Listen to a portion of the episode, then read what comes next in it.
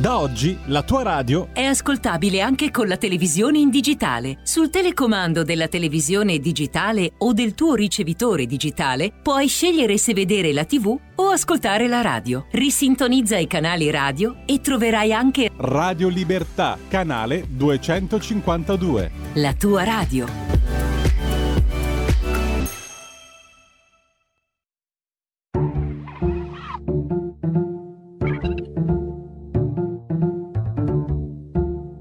Ora in onda oltre la pagina.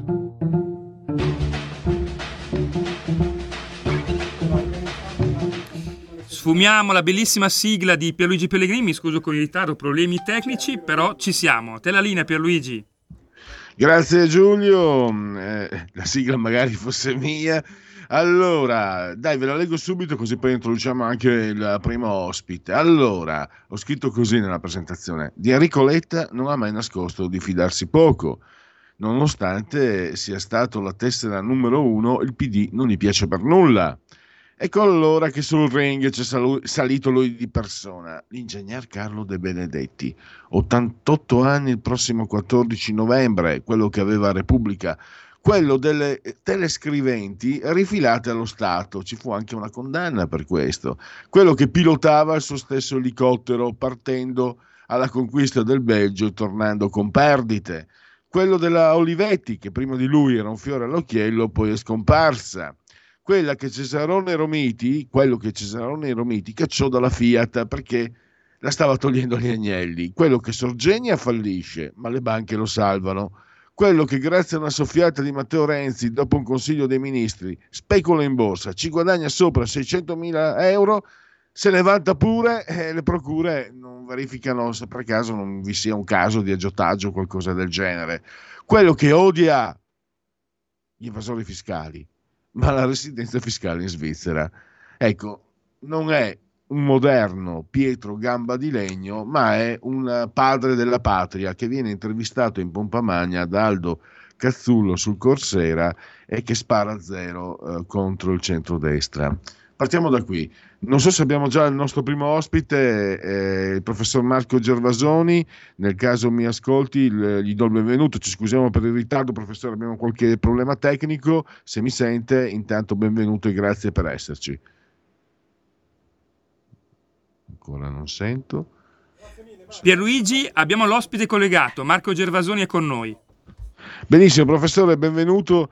Eh, mi scuso per il ritardo, abbiamo qualche problema tecnico. Marco Gervasoni, eh, docente di storia contemporanea, lo potete leggere praticamente ormai tutti i giorni anche sul giornale. Benvenuto professore. Grazie, buongiorno, grazie dell'invito. Allora, io ho detto, ho fatto un po' la presentazione delle telescriventi, odia gli evasori fiscali, ma abita in Svizzera, eh, Sorgenia, eh, la soffiata di Renzi che gli fa guadagnare 600 mila euro, per lui per carità sono l'argent du poche, dovrebbe essere un moderno Pietro Gamba di Legno, invece trattato come in Italia, nell'Italia di, del XXI secolo, è il padre della patria. Aldo Cazzullo lo intervista in pompa magna gli lascia sparare a zero sul, uh, sul centro-destra. Eh, lei, professore, ha individuato alcune, però, dire, alcune aporie nel pensiero di, eh, di De Benedetti e anche della, diciamo, dell'associazione che lui un po' in qualche modo presiede, Giustizia e Libertà, era un po' che non si faceva sentire, è apparsa sulle pagine del domani eh, dicendo che addirittura la Costituzione era, era in... Eh, in pericolo se avesse vinto il centrodestra. Tra l'altro non c'è nessun sondaggio che dia il 70-75% eh, dei voti al centrodestra. Credo che Salvini, Berlusconi e Meloni sarebbero ben felici, ma diciamo sono favoriti, ma sono lontani da, da, questo, da quanto paventato sulle pagine del domani, che è il giornale che De Benedetti ha messo in piedi solo per far dispetto ai figli, perché i figli lo hanno cacciato di casa, si sono tenuti Repubblica e lui ha aperto il giornale e vuole talmente rompere i coglioni ai figli che ha lasciato non so quanti milioni in deposito dopo la sua morte perché il domani continua a, uscire, continua a uscire. Questo è il padre della patria. Professore, a lei la parola. Io mi sono permesso un, diciamo una, eh, ho provato a fare un dipinto anche un po' politico, sono di parte, a lei, eh, professore, rimettere le cose al proprio posto, prego. No, ma adesso eh, un dibattito su De Benedetti ce lo, ce lo evitiamo anche perché le temperature sono elevate. Mm, ma, mm, diciamo che eh, De Benedetti sembra, da, da, dalle uscite soprattutto ultime, eh, sembra che lavori per, la, per la, l'ufficio propaganda del centrodestra, perché diciamo, ogni uscita eh, potenzialmente produce l'aumento dei voti, diciamo, e quindi eh, rischia di eh, di, di, esercitare l'effetto contrario. Del resto tutte le volte che De Benedetti, eh, che ormai è dagli anni Ottanta, no? che, che, fa politica, nel senso quando si comprò, da quando si comprò Repubblica, eh, o per meglio dire da quando Scalfari divenne Repubblica, eh, poi la tessera numero uno del PD, insomma tutta una serie di cose. La cosa interessante è che tutte le volte che De Benedetti è stato in prima linea, eh, poi le elezioni le hanno sempre vinte gli altri, quindi diciamo, secondo un criterio di prudenza eh, dovrebbe portare a, ad avere un approccio più eh, più morbido, ma, mh, mm, però è come la favola della rana e, del, e dello scorpione, no? cioè se uno ha questa natura non può, non può cambiare. Quindi insomma le cose che dice De Benedetti sono le stesse cose più o meno che diceva contro Craxi, certo non poteva accusare Craxi di essere fascista visto che Craxi era il vice segretario internazionale socialista, oltre che essere segretario del PSI, però insomma poi contro Berlusconi, poi contro, anche contro Renzi, eh, attenzione perché è vero, lei ha ricordato quella soffiata, diciamo così, però poi ehm, eh, De Benedetti, per ragioni che ci sfuggono, la giurò a Renzi e Libertà e Giustizia, me lo ricordavano stamattina un amico o un'amica, che eh, Libertà e Giustizia, io non l'ho citato nel, nel pezzo perché no, non lo ricordavo francamente, ma eh, Libertà e Giustizia, eh, no, lo citavo nel pezzo in realtà, ma non abbastanza, cioè, Libertà e Giustizia fece anche un appello contro il referendum uh, di Renzi. Quindi chiunque, diciamo così, eh, eh, pro, si propone di riformare la eh, Costituzione, viene, tocca quei fili, muore. E in realtà se fosse solo l'opinione di De Benedetti mh, e del suo giornale sarebbe così importante. Il problema è che c'è proprio tutto un sistema, io nel, nel, nel commento l'ho chiamato il vero blocco conservatore italiano, eh, che è quello della, che è convinto che la Costituzione sia intangibile perché questo tipo di Costituzione consente sostanzialmente a questo blocco conservatore di mantenere il potere indipendentemente dai risultati elettorali, oltre al fatto che naturalmente il sistema non funziona come si è visto nei decenni scorsi, ma soprattutto negli ultimi anni. C'è, c'è un principio, cioè, eh, diciamo, il timore di una deriva fascista in un eventuale cambiamento della Costituzione, spiega lei, il presidenzialismo viene visto eh, come un rischio. Questa cosa del, anche questo è un vecchissimo cavallo di battaglia del, della sinistra DC e del Partito Comunista, cioè che il presidenzialismo uh, sia sinonimo di fascismo, che è una follia allo stato puro, perché noi abbiamo eh, paesi in cui c'è l'elezione, allora bisogna distinguere naturalmente, ma loro mettono insieme tutto, l'elezione diretta del Presidente della Repubblica che è una cosa, eh, eh, l'altra cosa invece è il Presidente della Repubblica a capo del governo, queste sono le vere repubbliche presidenziali che ci sono negli Stati Uniti, eh, il Sud America e così. Uh, ma loro rifiutano anche la semplice elezione diretta del Presidente della Repubblica. Cioè, eh, e questa è una cosa, nonostante una serie di dibattiti, eh, questo rimane il dogma, cioè l'idea che eh, l'introduzione che cosa c'è sotto questo discorso? Non c'è solo la tutela di interessi, così, ma c'è l'idea che se tu fai votare il popolo, mm, il popolo eh, dà eh, il potere ai demagoghi, che è un'idea nobile, cioè il primo ad esprimerla è stato Platone, però fa ridere che questa idea di critica della democrazia sia così presente nella sinistra quello, la, la, critica della democrazia è qualcosa di molto nobile, appunto risale a Platone, Aristotele, sì. però eh, diciamo, lo dovrebbe fare la destra eventualmente, non la sinistra, quindi sono, c'è un po' di confusione. Diciamo. E, ehm, c'è anche un altro riscontro nel documento di giustizia e libertà eh, che lei ha diciamo, esaminato, no? mi, cioè il fatto che paventano che, che nel centrodestra eh, impoverisca il popolo. E anche questo francamente non, può avere, non ha effettivo riscontro nella realtà, voglio ricordarlo, a me piace ricordarlo, non per carità, non per fare il pavone, ma siccome sono anni e anni e anni che da questi microfoni parlo dell'impoverimento del potere d'acquisto dei nostri salari. Siccome ci sono documenti, studi che dimostrano che è collegato direttamente all'euro, cioè il fatto che l'Italia aveva un debito troppo grande per entrare nell'euro, si è scelto di entrare con quel cambio con, rispetto al marco, ma però con i salari che dovevano rimanere molto bassi per permettere all'Italia di avere competizione, di essere competitiva per non precipitare nel debito. Quindi praticamente l'abbiamo preso nel culo noi lavoratori. Eh, scusate, eh, la, scusate l'eleganza del linguaggio. Eh, e guarda caso questo è stato fatto per volontà da Romano Prodi a tutti gli altri proprio del, del, dei personaggi che stanno eh, in squadra con, eh, con, De Benedetti. Però adesso loro dicono che, che è il centrodestra che vuole impoverire il, il, popolo. Anche questo appunto anche questa è stata smontata nel suo, nel suo editoriale professore ma eh, no, questa cosa che i conservatori, la destra eh, impoverirebbe il popolo è un altro dei vecchi dogmi del comunismo, che però dal punto di vista storico non è così, cioè se noi andiamo a vedere quelli che hanno impoverito veramente il popolo sono stati i regimi comunisti, per esempio a vedere i governi Thatcher, i governi Reagan, eh, così per esempio, no? che certamente avevano fatto dei tagli, degli interventi che all'inizio eh, avevano creato disoccupazione così, però poi alla fine dei, dei, degli otto anni di Reagan e dei dieci anni di Thatcher, eh, il popolo, cioè quindi anche le classi popolari rispettivamente americana e inglese, avevano migliorato il loro potere di acquisto.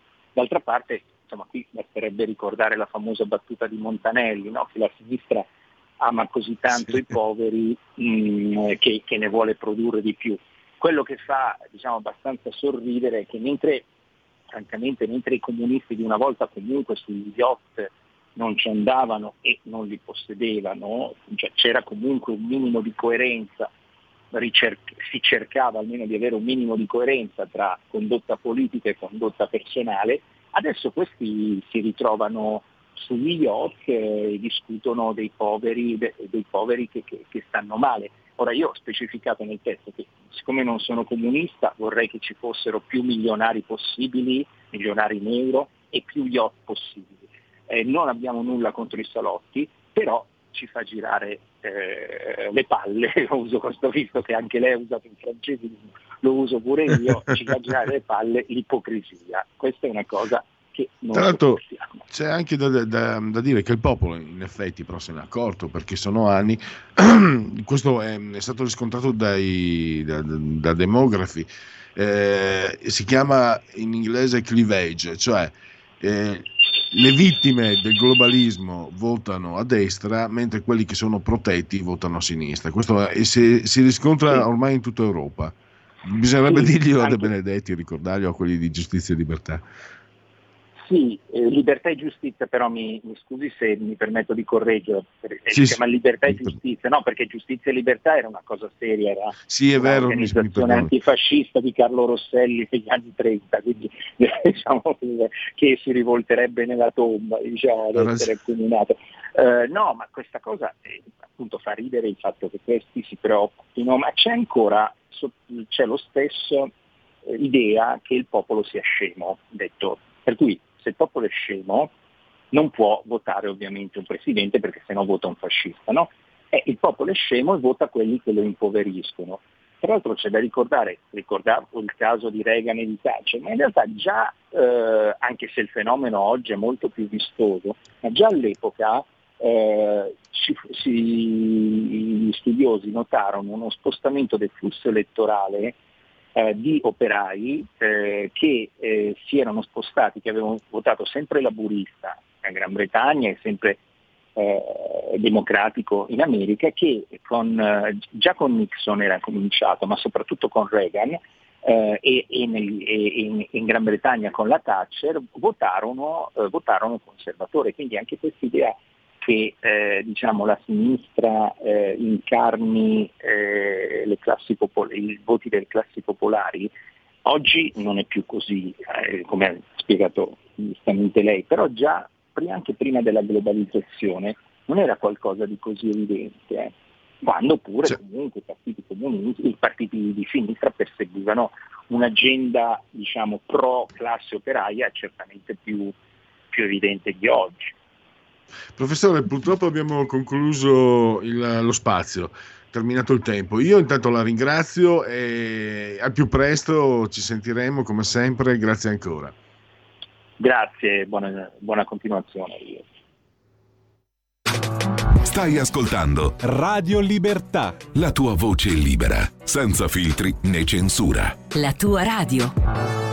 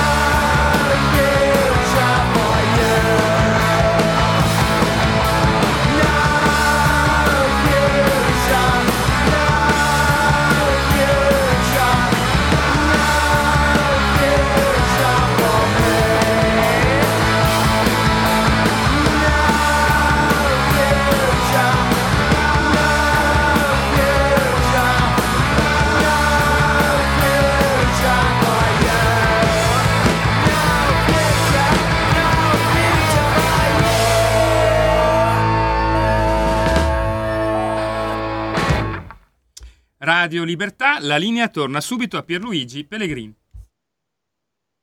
Grazie Giulio, in simultanea con noi quando sono scoccate le 11.04, 126 metri ci separano, intendo dire sottoscritto Giulio assiso staldamente sul toro del comando, in regia tecnica dal livello 126 metri dal livello del mare, temperature 27,9 gradi centigradi, temperatura esterna eh, 25 quella interna 50% l'umidità 12,5 millibar la pressione. Saluto come sempre la signora Clotilde Carmela e Angela ci seguono loro dal canale 252 del televisore. Se avete Smart TV Fan TV potete anche guardarci perché Radio Libertà è una radiovisione. Chi si abbona a Radio Libertà capovolto cent'anni meditate gente meditate.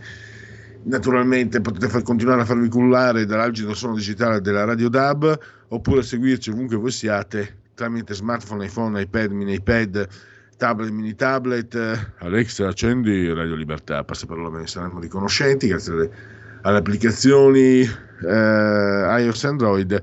E vi ricordo anche il sito radiolibertà.net e naturalmente la, anche la pagina Facebook non so se abbiamo già il nostro Siamo già prossimo... collegati col secondo ospite.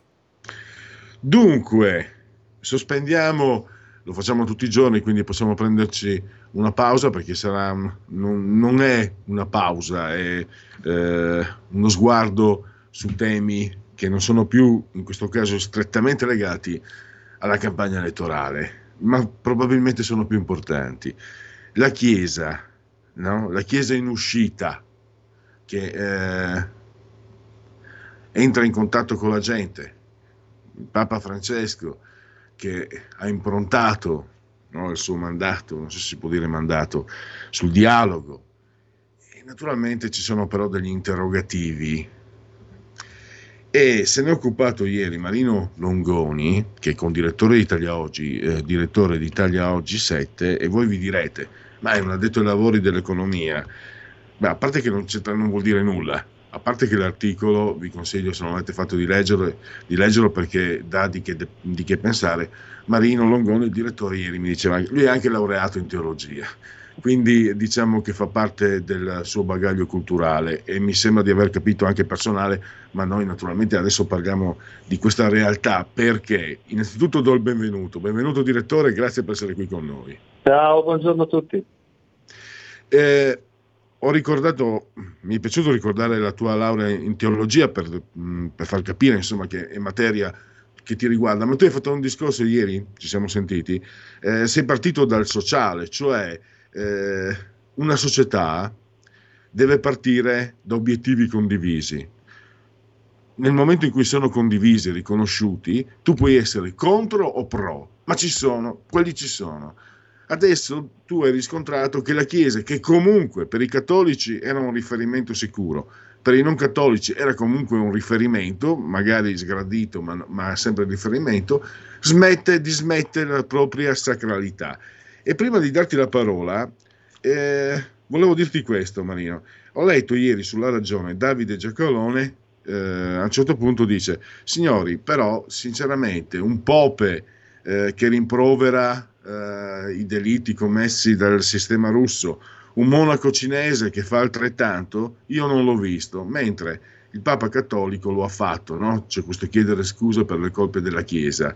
Però penso mh, che, che, forse Davide Giacalone è un eccellente, anzi un gran giornalista, però eh, secondo me questa, questa, questo punto non ti può soddisfare.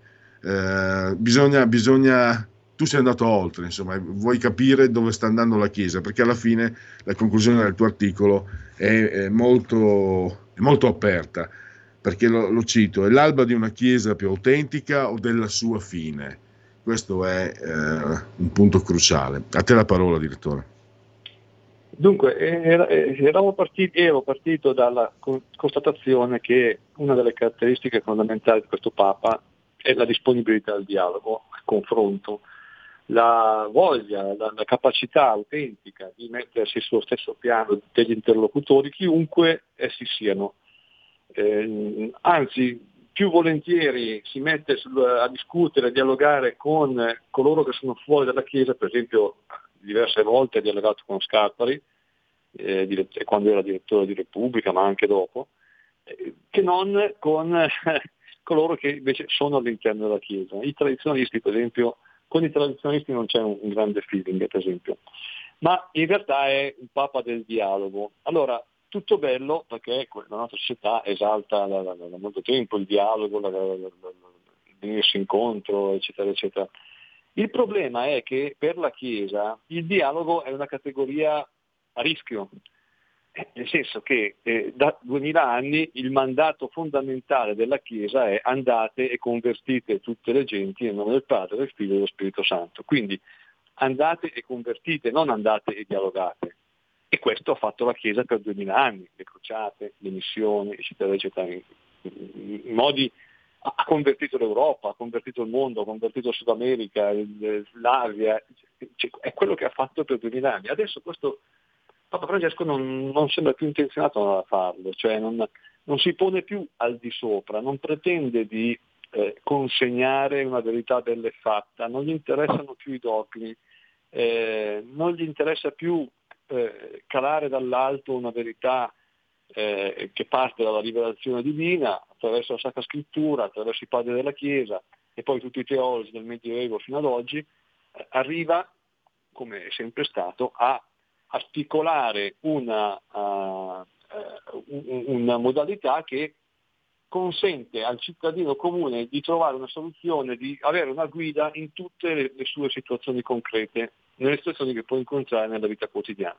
È quello che la Chiesa ha sempre fatto, non soltanto nelle missioni estere, ma anche qua, nelle parrocchie di campagna o di città, il parroco diceva eh, questo va bene, questo non va bene, e se c'è un problema si risolve in questo modo, questo è un peccato, questo non è un peccato e così via. Cioè, in, è sempre stata una guida autorevole, autoritativa anzi, eh, perché è calata dall'alto.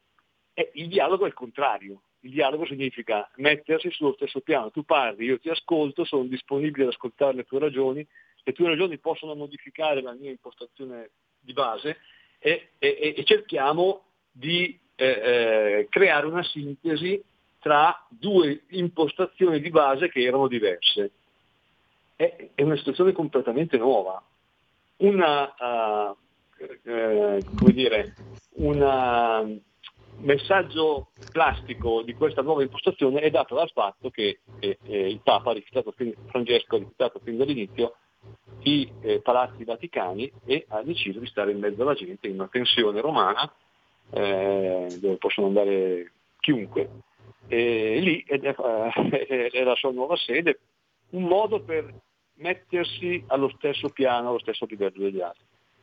È un nuovo modo di eh, concepire eh, il, il, ruolo del Papa, il ruolo anche della Chiesa e come tu dicevi eh, il, il cristiano però cioè colui che si professa cristiano, che vuole essere cristiano e che cerca, magari senza riuscirci del tutto, però cerca di vivere cristianamente, mentre prima aveva una strada tracciata in modo abbastanza chiaro, anzi direi molto chiaro, e adesso fa un po' fatica a trovare questa strada, perché ci sono molteplici strade, anche all'interno della Chiesa c'è un dibattito molto animato sui temi anche fondamentali, di, morale, di dogmatica, eccetera, e, e non arriva più questa, questo messaggio univoco alla, ai fedeli eh, su cosa è giusto e cosa è sbagliato, cosa è buono, cosa è bene e cosa è male, cosa si può fare e cosa non si può fare. E, e, e questo è un frutto inevi- probabilmente inevitabile della modernità, ma la domanda che tu hai citato all'inizio e che io avevo messo alla fine dell'articolo è, è l'alba, questa? È l'alba di una Chiesa più autentica, perché è meno rigida, perché è meno moralista, perché è meno, meno è, o invece è l'alba della sua fine? Eh, mm, io aggiungo che, mm, visto, eh, parlo anche a titolo personale, no? visto che ho attraversato periodi un po' differenti di rapporto con la fede e con la Chiesa, è, import- è, molto importante anche per chi non crede, per chi non pratica, per chi si sente lontano. Cioè, il, il riferimento che la Chiesa ha nel nostro mondo, sono cresciuto in una famiglia, in un habitat completamente cattolico, è fondamentale. Qual è il rischio, direttore? Il relativismo in questa posizione di Papa Francesco? Allora, devo dirti che eh, questo articolo ha sollevato un piccolo dibattito. Mi sono arrivate diverse lettere di lettori, alcune, alcune molto interessanti. Eh, a una in particolare, alla lettera che mi ha inviato un primario di, di chirurgia di Milano, eh, ho, eh, ho, risposto e penso che questa lettera e questa risposta usciranno probabilmente domani Mm. E mi sono accorto che questa risposta precisa meglio ancora il contenuto dell'articolo e eh, volevo, volevo, leggerla perché tanto sono poche righe. Sono convinto che ci troviamo ad uno snodo drammatico della storia e non sono sicuro che il tentativo che sta facendo Papa Francesco di dialogare con la modernità non porti alla fine della Chiesa. Il paradigma fondamentale del nostro tempo è infatti il pensiero scientifico, che per sua natura è chiuso al trascendente, è scientifico perché è chiuso al trascendente. D'altra parte il tentativo di aggiornare il messaggio cristiano andava fatto, perché i paesi occidentali avevano comunque messo in atto da, da tempo, da secoli, un'apostasia strisciante che non è ancora arrivata all'estremo conseguente ma ci arriverà a breve. Certamente se le cose non cambiano, tra pochi anni, qualche decennio, comunque i nostri nipoti si troveranno a vivere in un'Europa completamente cristianizzata. La fede che noi abbiamo imparato da piccoli in modo naturale, a catechismo, a scuola, insegno loro religione, eccetera, sarà un retaggio semi sconosciuto o del tutto sconosciuto, un retaggio del passato come è per noi la lingua di Cicerone, il latino oppure il greco di Platone. È difficile farsi illusioni da questo punto di vista se facciamo un ragionamento umano, sociologico, eccetera. Infatti non mi faccio molte illusioni, però, però c'è anche un però. È anche vero che molte volte nella sua storia la Chiesa ha dovuto affrontare situazioni difficili, quasi impossibili, più volte è sembrato che stesse per naufragare nel mare della storia. E alla fine eh, lo spirito che evidentemente guida questa Chiesa ha, eh, con delle sorprese è riuscito comunque a raddrizzare la barca. È una speranza ecco. che, può, che, può, avere chi crede, chi non crede ovviamente non, non ce la può avere e quindi rimane sul lato umano per cui tra 50 anni, buonanotte, eh, è stato bello, ma è finito, la storia è finita. Per me eh, questa speranza c'è ancora, anche se ovviamente è una speranza che non, non può essere delineata, definita in modo preciso. Ci affidiamo lì. Perché eh, nel mio piccolo non, eh, ha fatto pensare molto anche a me il tuo articolo, perché la domanda è se la Chiesa dialoga con me da pari a pari, per quale motivo non posso costruirmi una fede a mia personale certo. misura, non più relazionata agli altri? Cioè eh, rischia... Eh, questo tipo di atteggiamento può rischiare di renderci sterili perché poi la Chiesa eh, con, eh, anche con i suoi dogmi, eh, obbliga anche a un confronto relazionale con, eh, con, gli altri. È un rischio, anche se però eh, al tempo stesso eh, io sto dialogando con te, ci stanno ascoltando altre persone, ma non posso che mettere anche quelle che sono le mie sensazioni. L'idea di un, di un dialogo alla pari, eh, per come sono fatto io, non può che, che, che vedermi completamente eh, aderire, non può che, cioè, non può che, es- che crearmi eh, commozione e mm, partecipazione anche e quindi vederla come forse in un momento questo, come questo storico forse la via d'uscita, cioè non è una via d'uscita, è la via di entrata, no? uscire dalla Chiesa ed entrare nella, nella società, nel mondo, entrare eh, nelle anime, però io sono anche quello che fu colpito dalla, dal discorso di Ratisbona di Papa Ratzinger, dove ho percepito tutta, eh, non so se è giusto dire, se, se, è corretto dirlo, lo chiedo a te se hai lavorato in, eh, in teologia, ho percepito la sacralità, ho percepito la, la, sacralità del pensiero cristiano, non nel suo senso eh, dogmatico, ma nel suo senso più intimo, più profondo,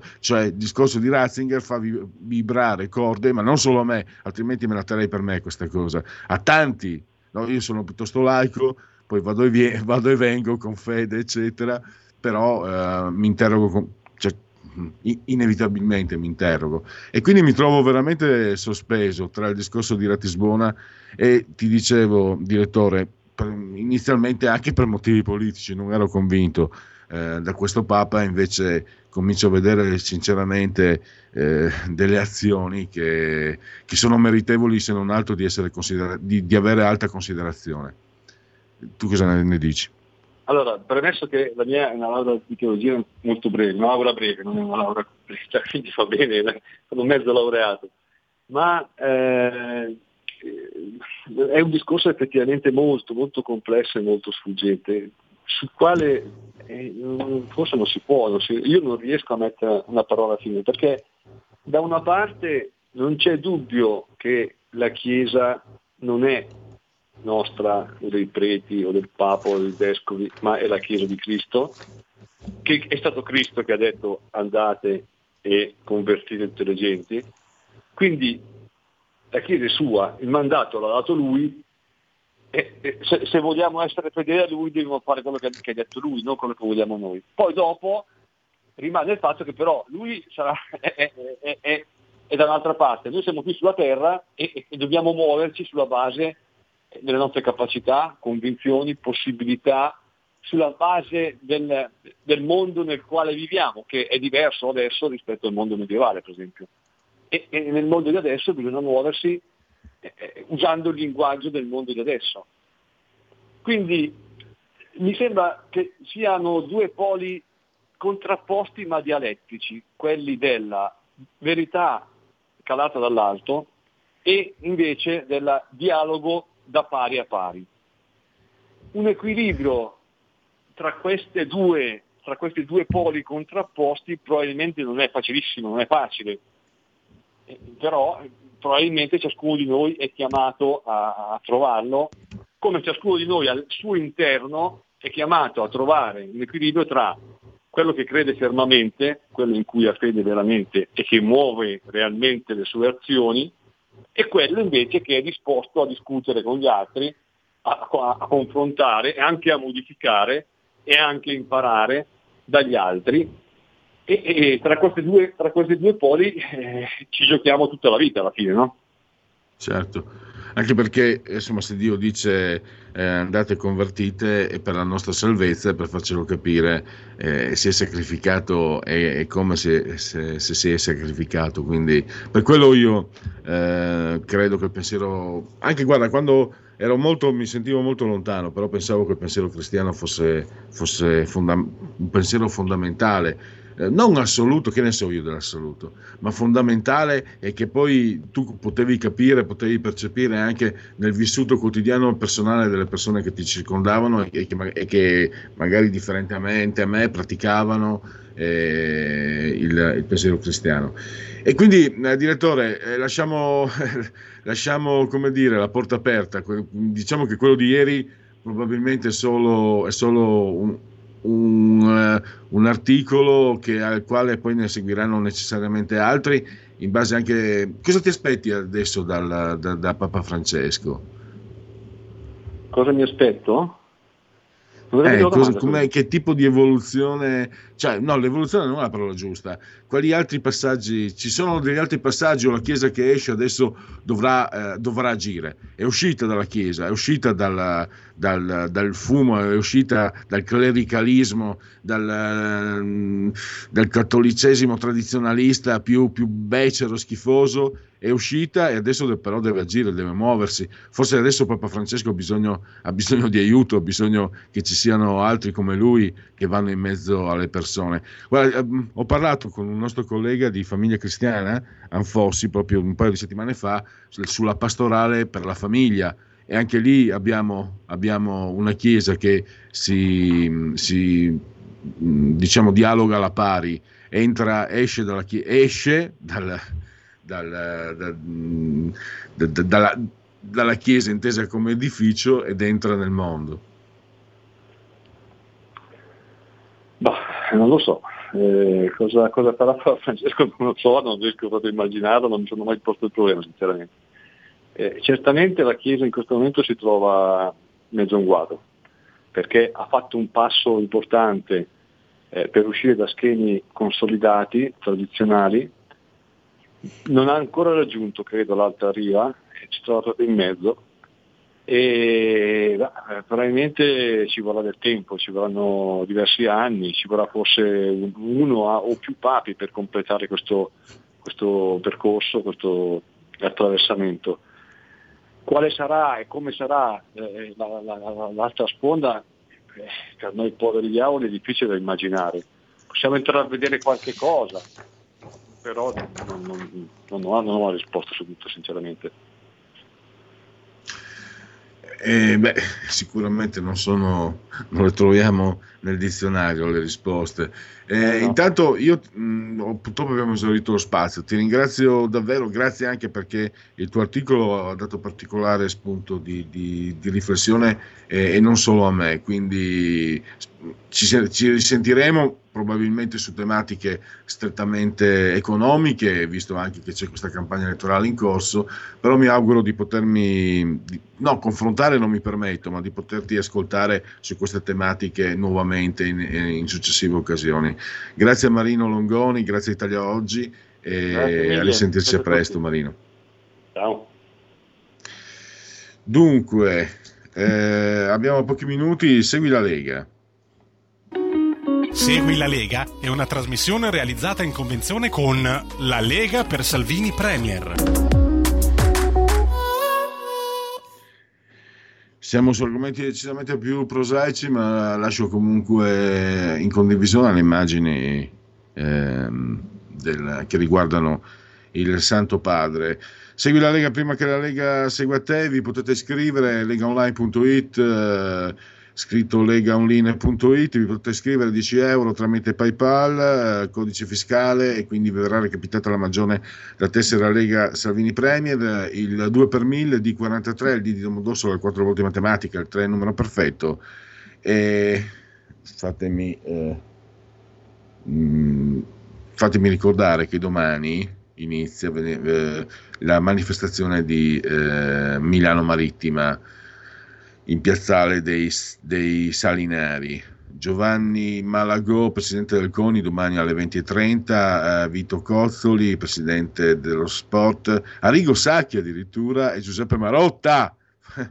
ecco, se andiamo sulla terra parliamo di Inter eh, alle 21. Poi eh, Mario Giordano che presenta il suo libro Tromboni, poi il vicepresidente alle infrastrutture Alessandro Morelli alle 22 Elena Lucchini, parlamentare, Silvia Sardoni, parlamentare, un altro par- il coordinatore dei giovani della Lega Luca Toccalini, Isabella Tovaglieri, europarlamentare, eh, moderatore eh, Paolo, Mario Giordano. Quindi eh, domani inizia una 5 giorni che terminerà martedì 2 agosto. Molto importante, ricca veramente di spunti eh, e di confronti. Eh, non ho al momento eh, appuntamenti, non li ho sotto, sotto occhio, quindi per Segui la Lega è tutto e andiamo velocemente, eh, mandiamo la sigla. Segui la Lega è una trasmissione realizzata in convenzione con La Lega per Salvini Premier. Oh, so, ecco qua un sondaggio Demopolis, Fratelli d'Italia 23,5, PD 22,3, Lega 14,2, 9,8 5 Stelle, 6,5 Forza Italia, Azione Calenda 3,9 e eh, 2,3 eh, Renzi. Eh, vediamo se faccio in tempo. Istat, solo un istante, eh, fiducia dei consumatori e delle imprese eh, sono in calo, quindi eh, diminuzione più marcata da 93,9 a 84,9. Il clima personale e quello corrente flettono in misura più contenuta, passando il primo da 99,8 a 98,1. Eh, con riferimento alle questioni dei consumatori, la fiducia è in peggioramento nelle manifatture da 100,9 a 106 e nei servizi da 109 a 104. E poi invece questo è ancora un Istat, contratti collettivi e retribuzioni. Il tempo medio di attesa di rinnovo per lavoratori con contratto scaduto tra giugno 21 e 22 è passato da 28,1 a 30,7 mesi. Eh, allora, non c'è più tempo facciamo i genetriaci velocemente unplugged, oggi è il decimo giorno di Termidoro, un, uh, per tutti, il mese del calendario repubblicano, per tutti è un giovedì 28 di luglio, Zoibe, eh, Jacopo Sanazzaro, Giuseppe Pellizza da Volpedo, il quarto stato, Marcel Duchamp, geniale, il dadaismo, il peggior nemico dell'arte, il buon gusto. Tutta la, vol- tutta la vita è risolvere problemi, l'epistemologo Karl Popper, Shervanenko che si chiamava Volodymyr eh, come Zelensky, infatti il papà era ucraino, grande scrittore giallo milanese, il petisso Bruno Pesaula e poi eh, dopo un Bologna-Torino, lui allenava, allenava il Bologna, eh, il Torino vinse, lui aveva detto che il Bologna avrebbe giocato all'attacco, in quella partita invece, non, non so se era già il, il, Torino di Radice, fu il Torino a giocare sempre all'attacco e in conferenza stampa gli chiesero ma come mai? Eh, ci hanno rubato l'idea. un grandissimo del calcio, Juan Alberto Schiaffino, il Maracnazzo, eh, Juan Alberto Schiaffino di origine genovese, ha militato poi anche nel Milan, uruguagio, Lisa Gastoni, bellezza anni 70, Francis Weber, eh, regista francese, grande regista francese, eh, Riccardo Muti, grandissimo maestro, eh, e poi è, un ottimo, è un, uno dei motivi per cui non mi abbono a Sky, l'insopportabile Federico Buffa, e poi la bellissima Elena, Eliana Miglio, che è la sosia di Serena Autieri, però Serena Autieri, bionda con gli occhi azzurri, è napoletana, lei invece è milanese con la madre tedesca misteri de- della, ge- de- della, genetica. Abbiamo concluso, do subito la parola a Lega Liguria, ringraziando naturalmente il grande Giulio Cesare Carnelli, assiso sulla tolda di comando e regia tecnica, e tutti voi per aver scelto Radio Libertà. Stai ascoltando Radio Libertà. La tua voce libera, senza filtri né censura. La tua radio.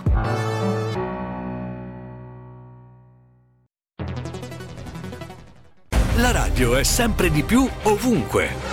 Io la radio la ascolto in auto con tutti i nuovi programmi, perché ho la radio DAB. E tu? Io al lavoro ascolto la radio dal mio computer. E tu? Io a casa l'ascolto dalla mia TV. E tu? Io l'ascolto dal mio telefonino, con Radio Player, l'app delle radio italiane. E tu? Io la radio l'ascolto con lo smart speaker. Oggi 35 milioni di italiani ascoltano la radio così. E tu? La radio, ovunque, sempre di più. Anche Radio Libertà è su Radio Player Italia.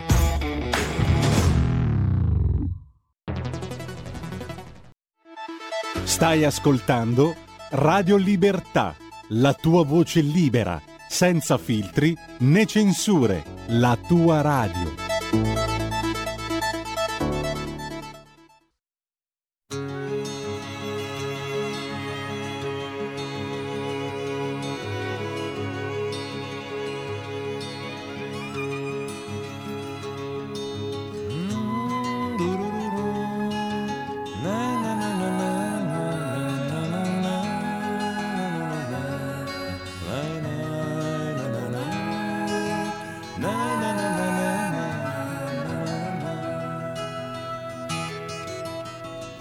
Cavalli hai tu seduto alla porta?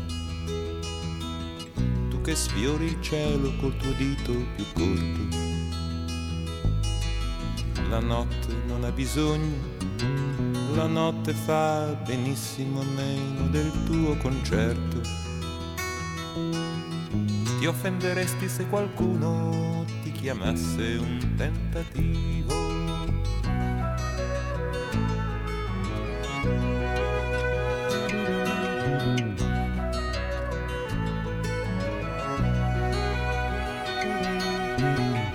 arrivò un bambino con le mani in tasca ed un oceano verde dietro le spalle.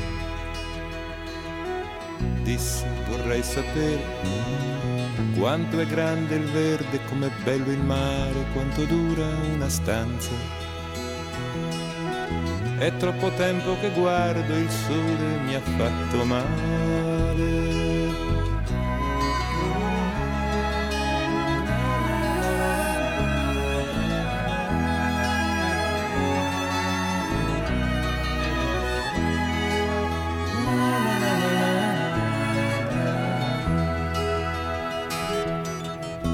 Prova a lasciare le campane al loro cerchio di rondini e non ficcare il naso negli affari miei e non venirmi a dire preferisco un poeta, preferisco un poeta ad un poeta sconfitto ma se ci tieni tanto puoi baciarmi ogni volta che vuoi.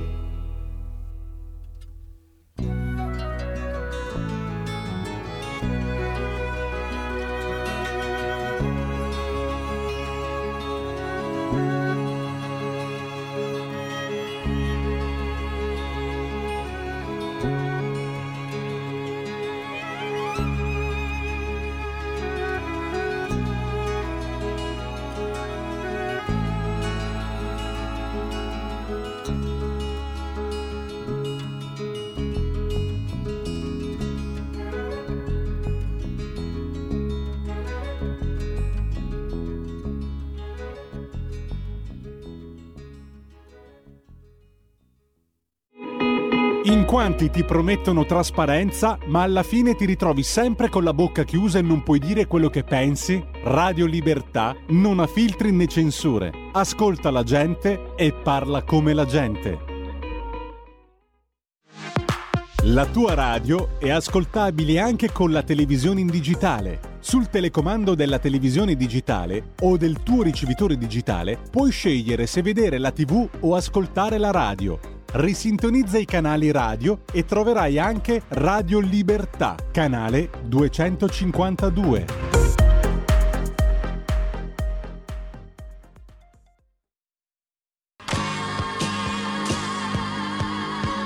Davide Volpin, un'ora in diretta nel passato per non dimenticare i grandi artisti e la loro grande musica. Ogni sabato dalle 17 alle 18, spazio pomeriggio su Radio Libertà.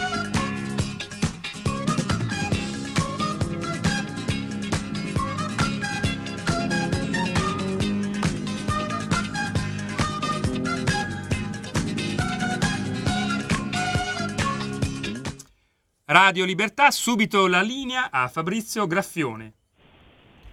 Buongiorno a tutti da Genova e dalla Liguria, qua un tempo bellissimo, c'è un po' di venticello, ieri sera brezza di mare e c'è un sole che splende, ragazzi c'è un'acqua veramente calda, mi dicono, perché io purtroppo non sono in spiaggia e vi aspettiamo tutti il prossimo weekend qui a Genova e nella nostra meravigliosa Liguria. Passiamo subito al nostro primo ospite della mattinata che è il professor Paolo Becchi, ordinario di filosofia del diritto all'Università di Genova. Ciao Paolo, buongiorno. Ciao, buongiorno, buongiorno a te e a tutti coloro che ci stanno ascoltando. Sì, è una bellissima giornata a Genova, però bisogna dire per chi lavora come te, come anche il sottoscritto, piuttosto calda. Ecco. Eh beh, sì, ma si muore dal caldo penso in tutta Italia in questo Eh, periodo, sì, però eh. devo dire che a Genova si sopravvive, dai. Allora, Va dunque, bene. questo governo Draghi è caduto, tu hai fatto un editoriale nei giorni scorsi dove sostanzialmente hai detto sconfitta di Mattarella e rivincita di Salvini. Ecco, per quali motivi?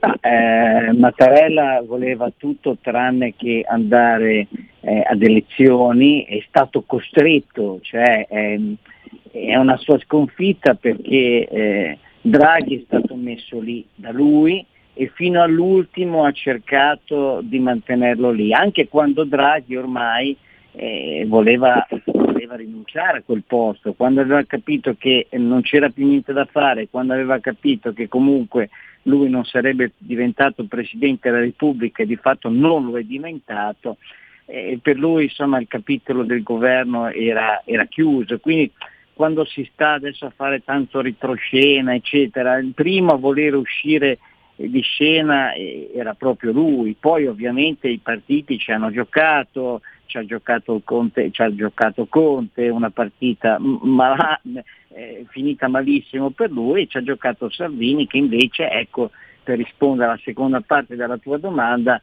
invece ha, ha fatto quello che potremmo definire un papete 2.0 tenendo presente il- primo che era stato veramente un fallimento totale. Qui ha lavorato eh, molto con scrupolo, con attenzione, è riuscito a coinvolgere, a sfruttare una situazione che non era, eh, che non era stata creata da lui, ha sfruttato una situazione, è riuscito a fare un gioco di squadra perfetto anche con, ehm, con, eh, con- con Berlusconi e il risultato è stato quello della, appunto, della possibilità di andare a delle, finalmente a elezioni anticipate. Certo sarà un grosso, insomma io credo la vittoria, cioè, dopo quello che abbiamo saputo ieri, cioè, che c'è l'accordo sostanziale insomma, tra le tre, tre forze di centrodestra, credo che insomma, eh, è la partita eh, insomma, non dico che sia già finita prima ancora di essere giocata, questo no, perché ci sono sempre degli imprevisti, però sicuramente parte con un grande, con un grande vantaggio eh, e la vecchia coalizione, sì, è vero, la vecchia coalizione, però dall'altra parte non c'è niente di nuovo, anzi direi che proprio eh, non c'è niente, perché non c'è neanche la coalizione, quindi devo dire che eh, insomma, in queste condizioni eh, le, le, le, elezioni che si presentano insomma, eh, sicuramente possono essere condotte ad un risultato molto, e con il sistema elettorale che abbiamo, ad un risultato molto favorevole per l'attuale centrodestra. Ecco, senti, io ti volevo chiedere una cosa, dunque, chi prende un voto in più avrà l'onere e l'onore di guidare il paese. Questo è un po' quello sì. che la coalizione di centrodestra sì. ha stabilito ieri. Sì. Adesso chiaramente tutti dicono pericolo fascista, questo, quell'altro, ma la coalizione è, quella vecchia, sembra la stessa. Quindi, sì, appunto, è quella vecchia. Che nuovo pericolo eh, ci sarebbe? Ecco. Ma eh, dunque la campagna elettorale già partita si basa eh, per, per, per, insomma, per i grandi organi di, di, informazione, sarebbe meglio dire i grandi organi di, di, di propaganda eh, del regime, eh, insomma, si baserà su due punti fondamentalmente. Il, eh, Salvini no perché è, fuori, è, è, è filo putiniano e la Meloni ancora peggio perché la Meloni è fascista. Eh, e quindi insomma gli argomenti fondamentali di questa campagna elettorale saranno questi. Uno si potrebbe immaginare, ma non è che agli italiani interessa magari sapere se riusciranno a cucinare, se ci sarà abbastanza energia per riscaldarsi quest'inverno tenendo presente le condizioni della guerra. No, noi la campagna elettorale invece, ovviamente per i giornali e per le televisioni, sarà orientata tutto sul problema del fascismo della Meloni e sul filo putinismo di, eh, di, di Salvini. Riusciranno in questa impresa? Boh, io mh, non lo so, credo di no, credo soprattutto ho visto un Salvini molto eh, molto, diciamo così, eh, molto sicuro di sé, eh, sappiamo che è un animale politico da piazza eh, e quindi io credo che farà una campagna elettorale piazza per piazza, giorno per giorno e a questo punto chissà che non possa ottenere risulta- alcuni risultati superiori a quelli che eh, attualmente i sondaggi eh, gli danno. E il filoputinismo, beh, insomma, c'è anche da dire una cosa, consentite una battuta, è Putin che doveva morire perché aveva 50 malattie, cancri, due, quattro cancri e ancora mi pare lì, sì alcuni dicono che non è più lui ma il socio, ma insomma voglio dire, Putin è ancora lì e Draghi non c'è più, quindi voglio dire, eh, boh, eh, Johnson non c'è neanche più e invece Putin è sempre lì.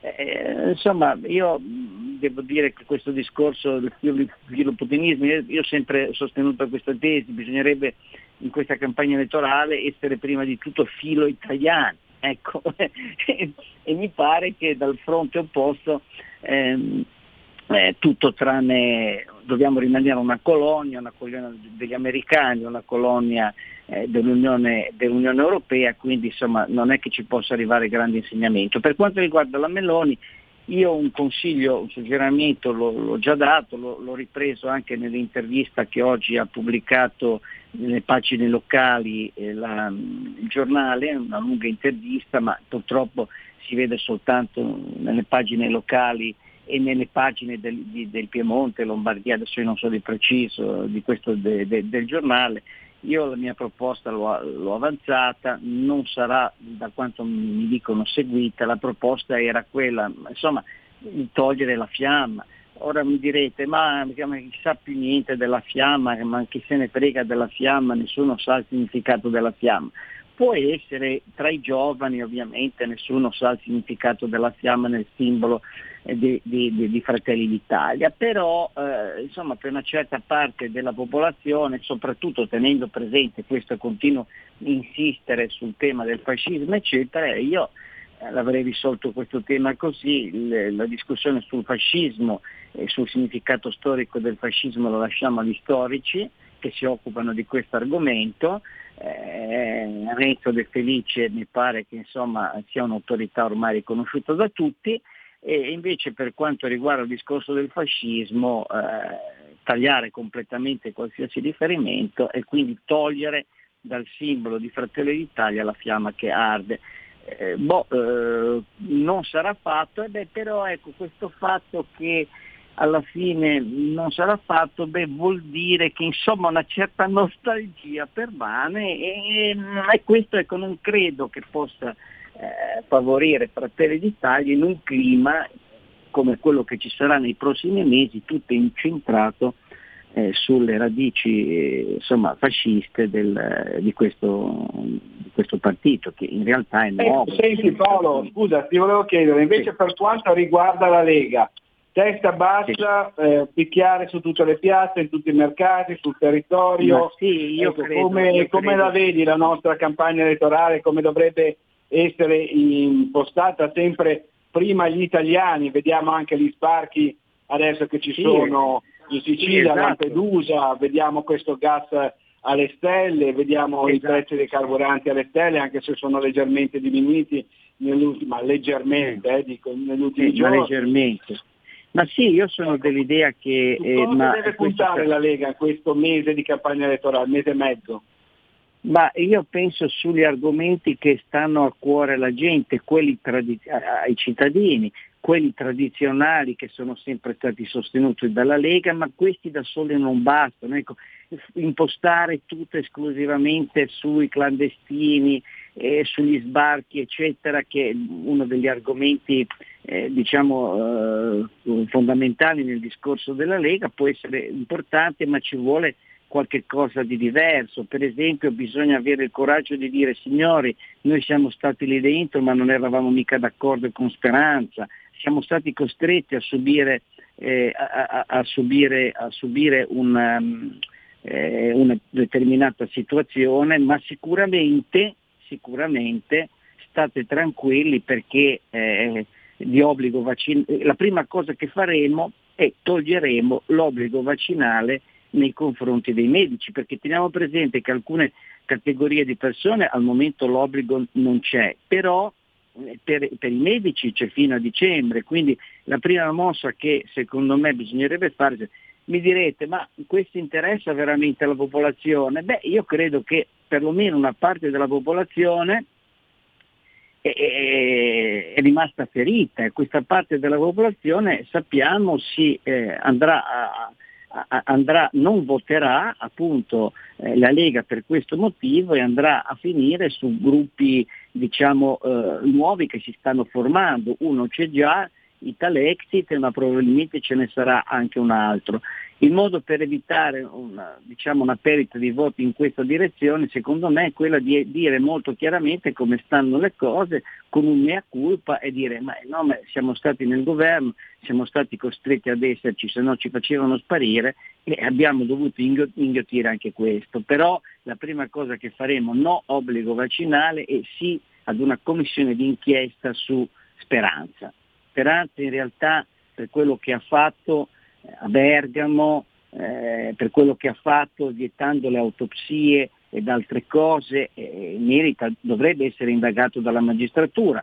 Non, la magistratura non lo farà a quanto pare, anche se le cose potrebbero cambiare una volta che non è più ministro, e da, eh, però il Parlamento dovrebbe aprire una commissione d'inchiesta su questo e sulle vaccinazioni. Cioè non è possibile dire che la vaccinazione ha funzionato e che ci sono d'estate, ieri, 207 morti di Covid. Cioè voglio dire, qui c'è, oh, questi numeri sono sballati, ma sono pubblicati il Corriere della Sera te li riporta tutti i giorni. O questi numeri sono sballati, allora avete il coraggio di dirlo, oppure come si può parlare di successo della vaccinazione con d'estate? per un virus che è invernale 200 morti? Cioè, veramente io- ah ma sono però- tutti, sono tutti non vaccinati? Non credo. Ma no- comunque non insisterei soltanto su questo punto. L'altro grosso punto Eh. è il tema dell'energia. Il tema dell'energia l'anno pro, eh, in autunno ci troveremo di fronte ad una situazione in cui non potremo riscaldare le case, non potremo forse cucinare i cibi. Cosa ha intenzione di fare il governo in questa situazione? Continuiamo a mandare armi agli ucraini e eh, a, a- a romperci da soli, eh, a, a darci delle bastonate su- sulle palle da soli con, eh, con le sanzioni nei confronti dei russi?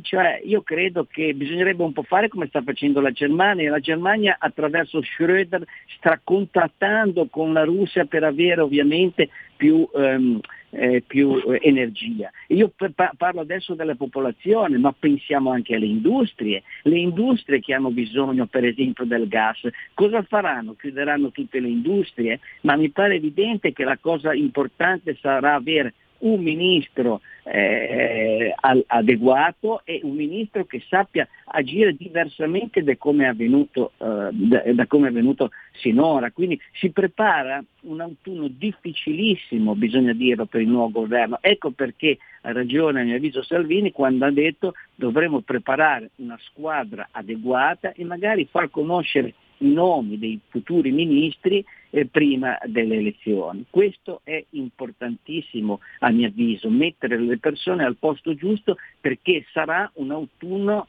per qualsiasi governo difficilissimo, un motivo per cui Draghi se ne voleva andare e che perché sa benissimo in quale difficoltà ci ha messo e che cosa andremo incontro in autunno.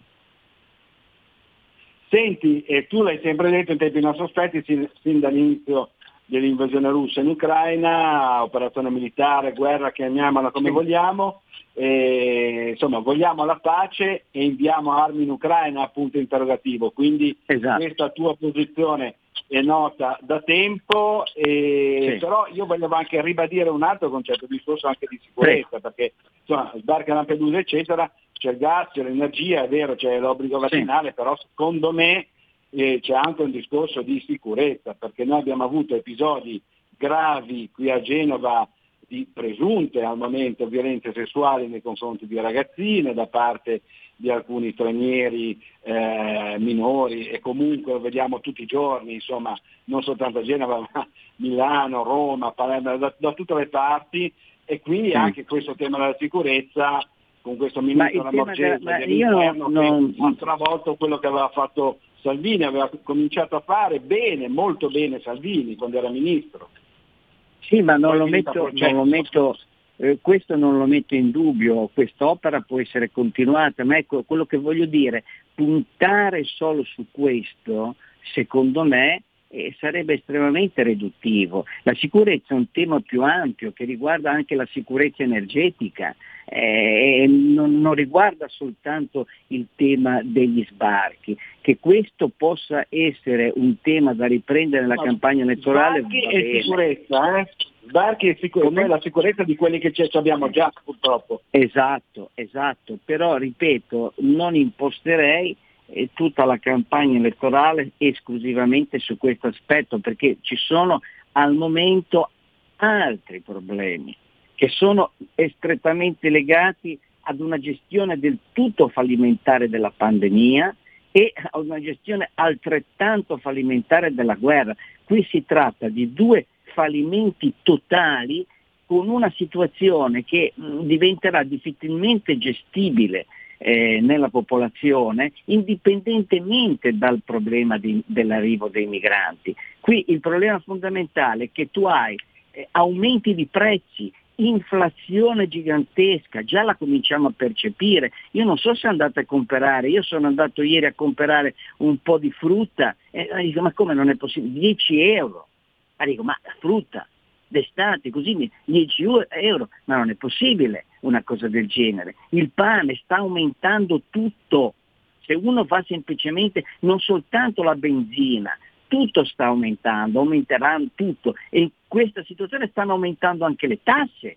C'è, pensa per esempio a Genova, no? aumenteranno anche le tasse, eh, sì, non si poteva fare altrimenti e via discorrendo, però voglio dire, aumentano anche quelle, sta aumentando tutto. Come si può pensare che una famiglia possa sopravvivere in queste condizioni? È evidente che ci sarà problema anche un altro aspetto. Non va tolto il reddito di cittadinanza, quelli che dicono che va tolto re, va ristrutturato, va ripensato. Al sud, se tu dici togliamo il reddito di cittadinanza, significa ridurre la povertà estrema queste persone, bisogna rendercene conto. E, e, e se il Movimento 5 Stelle a, a, avrà qualche minimo di voto, lo avrà soltanto perché al sud diranno beh è l'unico partito che ci difende, quindi io sono convinto che la Lega soprattutto, ma anche gli altri partiti dovrebbero dire dovremo trovare forme di protezione per la povertà estrema che ci sarà a partire da questo autunno, perché noi stiamo passando, come ho scritto, ovviamente nessuno l'ha preso sul serio, dalla pandemia alla carestia, altro che sviluppo dei consumi. Andiamo incontro a un periodo di estrema povertà e questa cosa da gestire per un partito, per una coalizione, sarà estrem- per, un, per qualsiasi governo, voglio dire, sarà estremamente difficile. Io ripeto una cosa che ho già scritto e ho detto anche in questa trasmissione, eh, Draghi se ne voleva andare perché si rendeva conto che la situazione non era più gestibile, non sarebbe stato in grado di gestire quello che succederà d'autunno. Quindi questo governo deve attrezzarsi con persone adeguate, le persone che faranno parte di questo governo, con un programma serio, che deve essere un programma che certamente riguarda la sicurezza, non lo metto in dubbio, ma la questione sociale diventa forse la, diventerà la questione fondamentale e prioritaria, perché il migrante è quello che vuoi, ma se tu non hai da cucinare, se tu non hai da mangiare, se tu non riesci ad arrivare alla fine del, della, eh, della, della, del mese, questo sarà il problema di tutti gli italiani. Ecco perché, ripeto, la scontro non è più tra destra e sinistra, come ci vogliono far capire, dire i giornali, ma lo scontro è semplicemente ormai tra chi dice e diceva e dovrebbe ridire prima gli italiani, prima gli italiani e quindi sovranità dello Stato, sovranità del popolo eh? e, e, e, gli altri che invece dicono l'Italia è una colonia e deve rimanere una colonia. Il grosso spartiacque è questo, non è che bisogna uscire dall'Europa, uscire dall'euro, ma prima ci sono gli italiani con i loro bisogni e il governo deve occuparsi di loro, come è scritto nei programmi eh, sovranisti. In realtà loro dicono oh, il pericolo del sovranismo, certo è vero, hanno perfettamente ragione. Questa è la prima volta che il sovranismo può effettivamente vincere in Italia, perché? Perché addirittura Forza Italia in sostanza ha assunto una posizione, grazie a Salvini, bisogna riconoscerlo, una posizione sovranista. Quindi eh, no, io non mi lamento quando dicono il pericolo, non è un pericolo, semmai, è una libertà eh, il sovranismo, Ritor- riportare al centro dell'attenzione gli italiani con i loro problemi, le famiglie italiane, la società italiana con i loro problemi. Eh, questo è il fuoco su cui deve centrarsi una uh, politica del futuro. Certamente in questo Chiaro. fuoco c'è anche il tema della sicurezza, però ecco, non facciamo di quello che è un singolo tema eh, il problema eh, generale. Ecco. Perfetto, Bisogna... abbiamo concluso. Eh, Paolo, purtroppo Prego. il nostro tempo a disposizione è finito tempo e tiranno, è stato veramente un piacere intervistarti, ti auguro una buona giornata e buon lavoro. Ciao Paolo. Anche a voi, ciao, ciao, ciao. ciao. Grazie ancora al professor Paolo Becchi, ordinario di filosofia di diritto, del diritto all'Università di Genova e per il momento qui dalla nostra meravigliosa Liguria è tutto, linea a Milano da Fabrizio Grazione. Avete ascoltato oltre la pagina.